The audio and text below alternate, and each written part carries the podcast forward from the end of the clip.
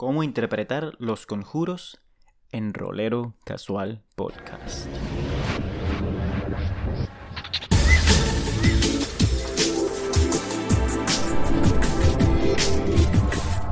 Damas y caballeros de todas las especies, esto es Rolero Casual, donde exploramos los juegos de rol desde la ignorancia. Yo soy Azrael, un conjurador de trovas. La iniciativa de hoy viene desde Evox, donde Olvar15 comenta: Saludos desde Puerto Rico. Deberías hacer video podcast para ponerle cara a tu voz. Eh, pues, pues, mira, fíjate que este formato no se presta muy bien para el video. Con todos los errores que cometo y todo lo que corto en edición, sería un desastre que nadie querría ver. Y ahora es tiempo del tema de hoy. ¿Cómo interpretar los conjuros y hechizos? Entre los juegos de rol, la ambientación más común es la de fantasía. Vamos a sincerarnos y admitir que tanto tú como yo nos hemos visto envueltos en ese mundo post-Tolkien en más de una oportunidad.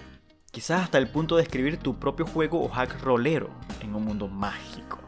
Como muestra de esos intentos, te dejo el mío para que lo descargues totalmente gratis, aquí en la descripción. En estos mundos la magia juega un papel muy importante. Y sean muchos o sean pocos, los hechiceros son los mandamás del lugar. Claro, aquí no me voy a meter en cómo es posible que un mundo donde la magia existe todavía estén en lo que conocemos como la Edad Media, porque eso harina otro costal. Lo que he observado en los juegos de fantasía es que los conjuros son más bien herramientas de metajuego, donde yo, donde el jugador dice, utilizo ilusión menor para distraer al guardia, y entonces se aplican los efectos de mecánicos que conlleva conjurar ilusión menor.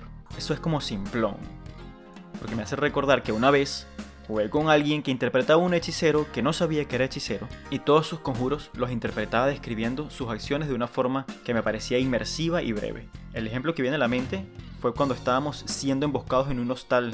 Cuando llegó su turno dijo, salgo de mi habitación frotándome los ojos sin saber qué ocurre y digo, ¿cuál es el alboroto? No me dejan dormir.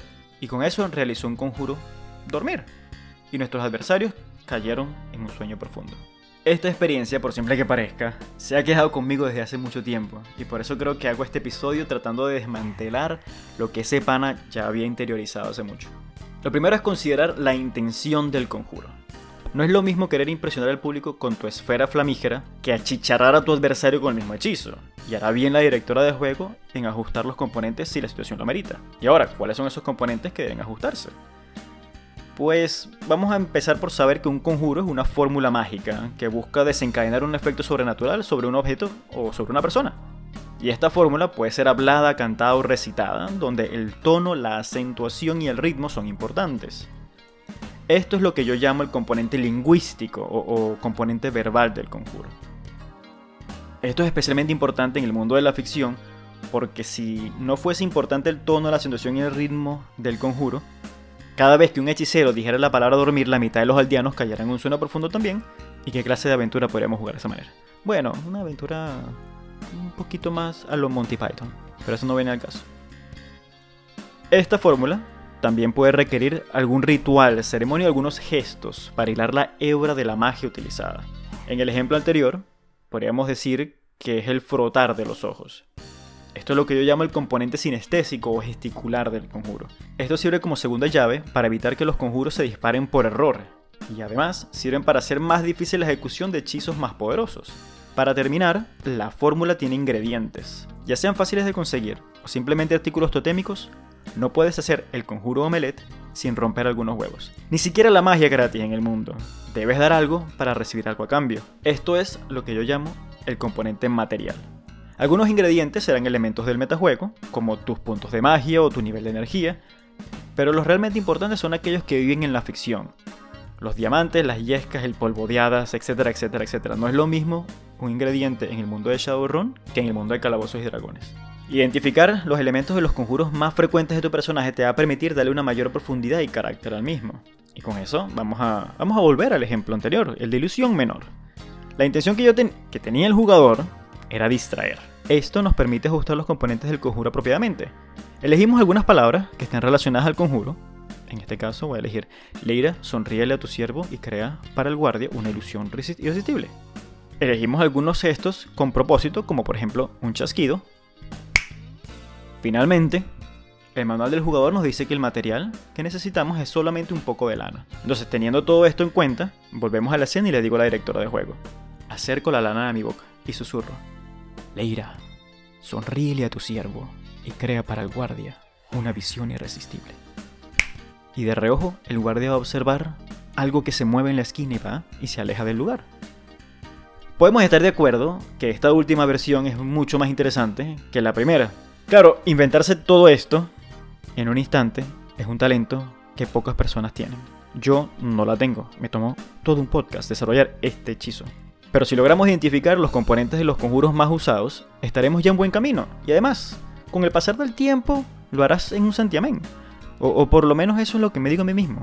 Porque la práctica hace maestro, ¿no? Todo esto me hace pensar en algo que mi madre solía decir cuando era pequeña. Primero, ella alzaba la voz diciendo, ¡Azrael! ¡Deja la televisión! ¡Ven a comer!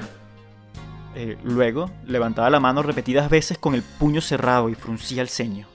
Por último, me mostraba el cinturón y culminaba el cántico diciendo, ¡Cuento tres y llevo dos!